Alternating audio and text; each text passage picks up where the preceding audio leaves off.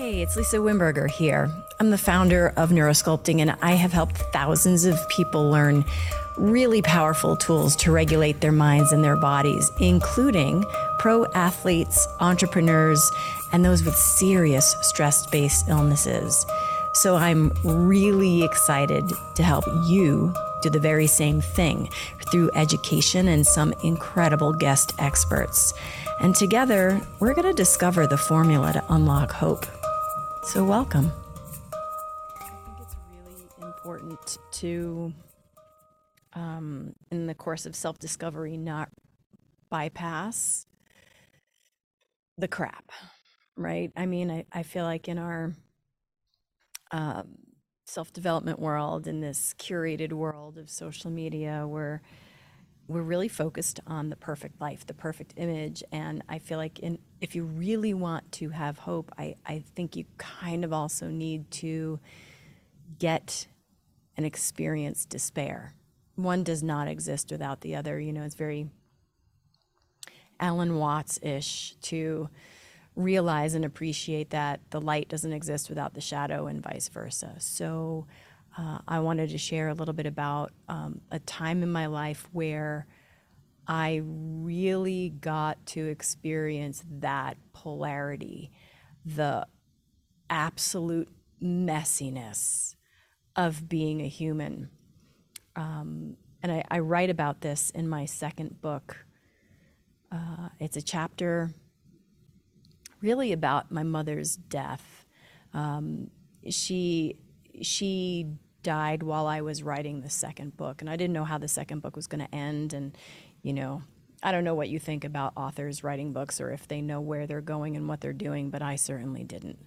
Uh, and I didn't know where the book was going to end.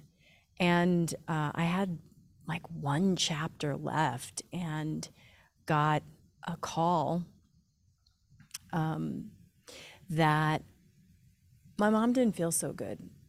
I mean, my mother was the biggest, brightest energy I have ever met. She was never sick. She was never down. She was the life of the party. She was a bright light that I, I would just sort of marvel at. And I honestly felt a little intimidated by at times. I was very quiet as a child because I could not compete on any level with her brightness. Um, so to have her call and say, Yeah, I don't feel so well, that was unusual. But she wasn't complaining too much. She was just tired, maybe a little cold. But she said she was losing a little weight, which was very rare for her. Um, that was the end of August, beginning of September 2013. About two weeks later, um, she said she really didn't feel well, went to the doctor, and we get the phone call that she has cancer everywhere, everywhere lungs, liver, bones, brain, lymph nodes. They don't know where it started. And I'm I'm in I, I remember the very specific place. Just like if you if you were around and old enough during 9 11, you know exactly where you were when you got the news. I know exactly where I was when I got this phone call. I know what I was feeling, what I was wearing, where I was walking to. And uh, it, it was the most surreal, sinking, floating feeling at the same time the entire rug of my universe was ripped out from under me. And if you've lost a parent, you, you you kind of know how this goes. Uh, if you lost a child or a friend, you you know what death does. It smacks you in the freaking face, and it says none of what you thought was real means anything except for this moment. So that's where I was. Um, I couldn't breathe. My my chest was doing that thing, that really tight thing and it, my whole life went on hold, and I flew home to New York, uh, and uh, remember being in the hospital with her, and all of us were surrounding her—my brothers, my aunts, my father, um, and she looked at me, me. I don't know why me, but she looked at me and said, How much time do I have left? What kind of question is that? How do you answer that question? So I just volleyed it back to her and I said, No way, mom. That is not for anyone to decide but you. No doctor, no person can tell you how much time you have left except for you. I believed that when I said it. I didn't mean to say it, but I believed it as it came out of my mouth. And she believed it when she heard it. And she said to me, Oh, okay, good. Well, then not long. So the doctors had given her six months. She decided, No, let's get this shit done. That was my mother, right? Let's get this shit done. So she says, Not long she was she was dead three weeks from that day if that if that just shy of three weeks but during those three weeks where i was commuting back and forth to colorado. I was in new york four or five days. I'd go back to colorado for two days because i had a very young daughter and i had to you know be present with her. And i was i was you know commuting. Um, i got to sit with my mother while she was in home hospice. Um, she had no pain. Now, granted, we had we had a friend make some phoenix tears for her, and we dosed her up real good. So she, I don't know if she would have had pain without it, but she never once complained of pain. Um, she laid there day after day, decomposing in front of me and my family. And uh, there's this. Mm, there's this heartbreak that is undescribable to watch someone s- slowly but quickly exit their body. She was shedding. I could see her shedding. I could see her shedding control. Um, you know, I we had to change her. We had to clean her. Uh, we had to do everything for her and um, and my father had to participate. It's very difficult, mind you. These are parents that um, were were a couple of the 50s, right? They were married in the 50s, and this was a very traditional relationship. And the mother takes care of everything, and the father does not do that. And my father had to do that in his 80s. My father had to learn how to clean my mother and change her diaper and oh, heartbreaking. So, watching my father not grasp, not be willing to grasp what was happening, and watching my mother fully embrace it, this woman was full on like, yeah, I'm going. And I'm going fast because I'm not going to lay around here like this. And she lost the ability to speak mostly coherently, but her eyes said everything. her eyes would roll when anyone said anything she didn't like. She still had that sassy judgment, that Italian, Sicilian eye rolling thing that she could do better than anybody. Um, but I was trying to do two things at one time. I, I was trying to collect up these smashed pieces of my heart and also be present for her and a light for her. And this is where despair sort of mm, took its little turn. Not really a turn. This is where despair showed me another shade of it. Because I was so busy grieving the loss of my mother before she was even gone I was grieving the loss of her as she was dissolving. Um, and I thought, oh crap, wait a minute. I'm jumping the gun here. She's still here. She's letting me witness a, metamorph- a metamorphosis that I could never have imagined. And I, uh, you know, to use a phrase she always used with me, I had my head up my ass so busy grieving the parts and pieces uh, and scrambling to hold on to memories. And I was missing the most precious moments of her life, the most pure presence I have ever felt, the, the most gentle, commanding I've ever experienced of this woman in her stillness of dissolution, demanding I show up. And demanding I did something that I could never do, which was shed the small definition I had of her. To me, she was mom, and to me, that was the whole world, but to her, that was one aspect. To my father, she was wife and lover and childhood sweetheart and comedian and best friend. To her sisters, she was sister and the light. And she made me lose the definition so I could get my head out of my ass and experience my mother for this insanely magnificent force of nature. And there were moments I could do this. There were moments where she mesmerized me and I would stare at her and, and I swear I saw her face shapeshift. I saw shades of things playing out behind her eyes. I saw shades of animals and beings and lights and memories. And, and it was like watching a movie just underneath transparent skin.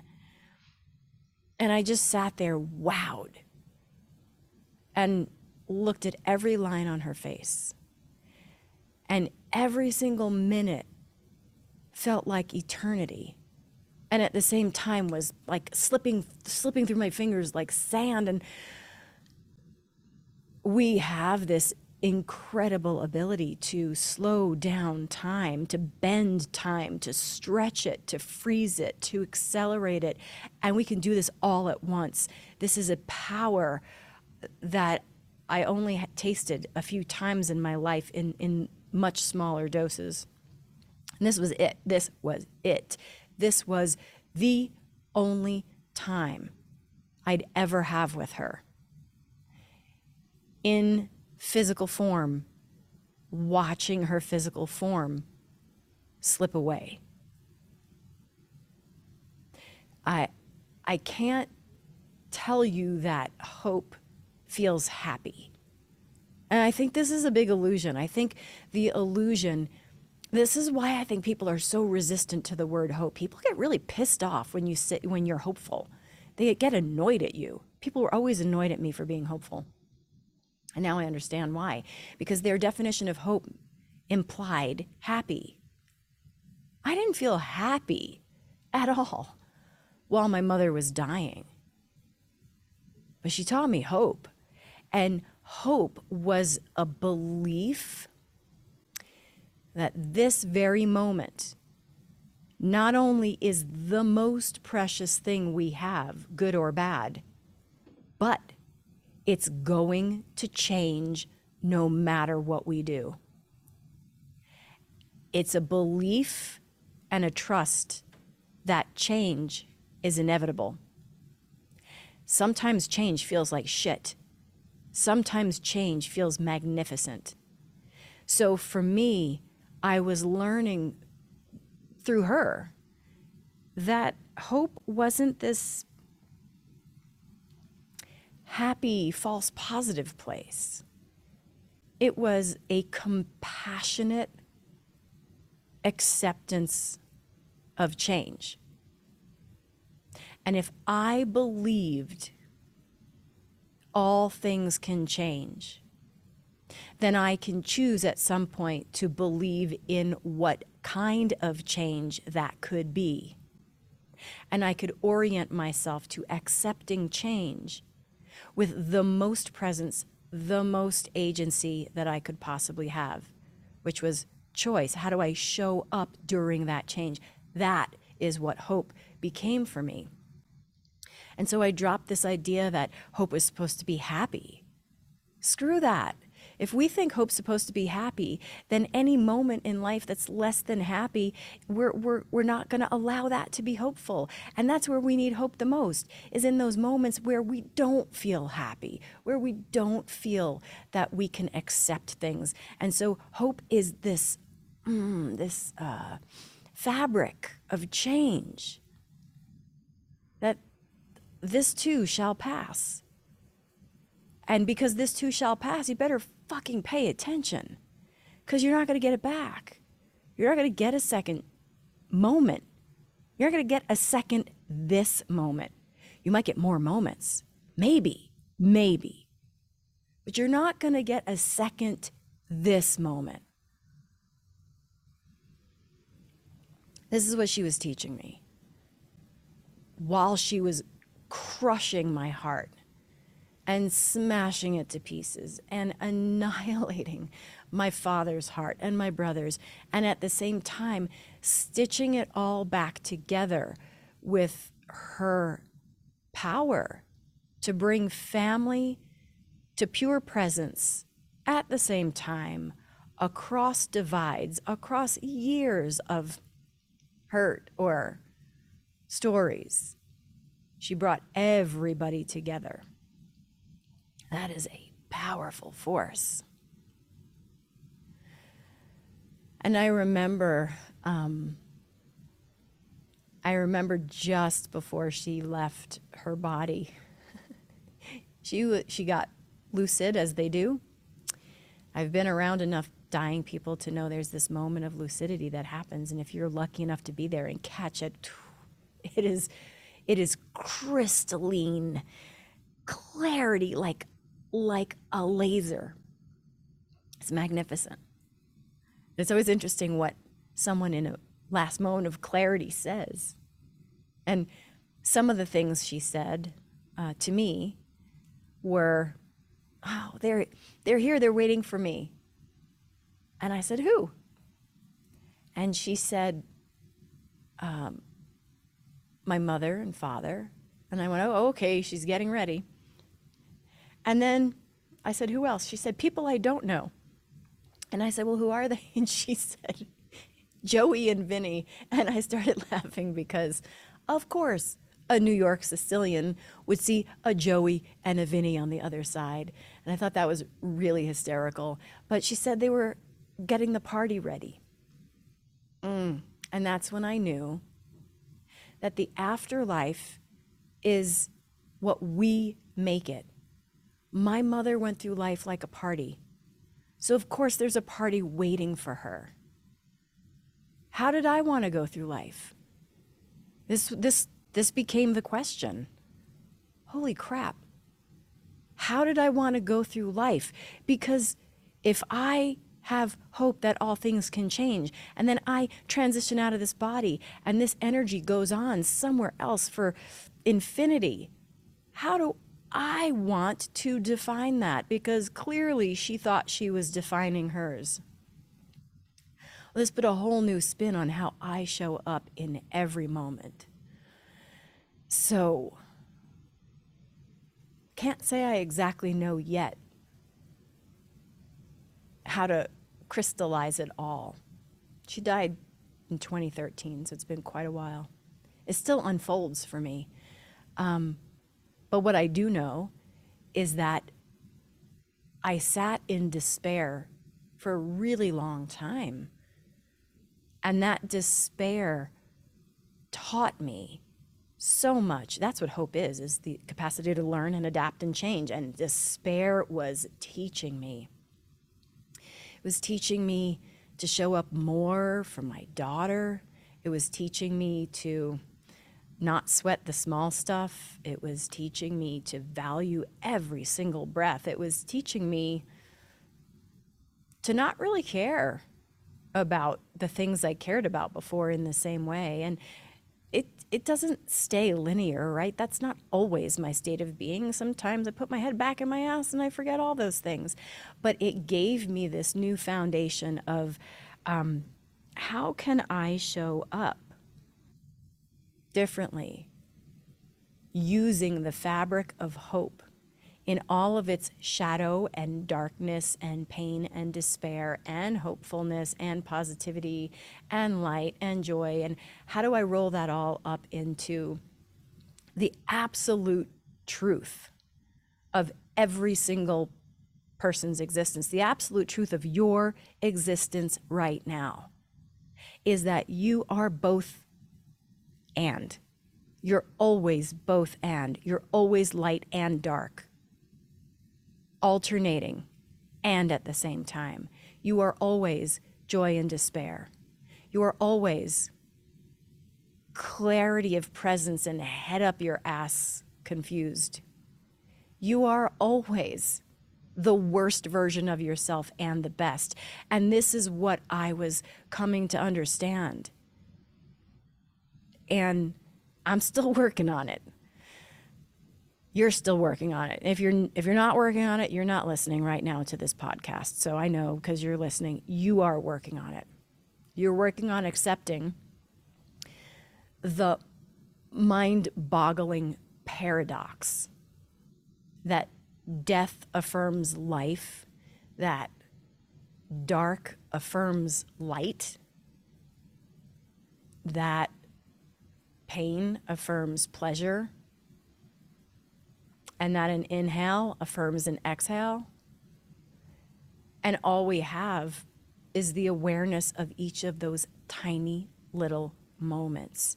And then we stack them together like they're supposed to be our history. Um, and we hold on to them. And they're tiny little dots, pixels of a much larger picture that we don't have all the pixels for anymore and there are holes and memories slip through like sand through fingers and these tiny little dots we hold on to we we string together like this is my history. It's just a piece it's just a piece. And i'm not saying you should have to witness someone dying. But if you do pay attention. And if you don't then understand that this moment right now is dying. This moment is dying. So you better pay attention because the next one's coming. And you might miss it, might be the first of many, might be the last one you ever have. But the process between this one that's dying and the next one is all we get. And embracing that feels like freedom to me. Feels like the freedom to, I don't know, maybe forgive some shit I did, maybe uh, accept that I'm going to make more mistakes, and maybe bask when I'm joyful and not try to hide it. Yeah. So, hope doesn't have to be happy, doesn't have to be joyful. It is the fuel of change. It's all we have.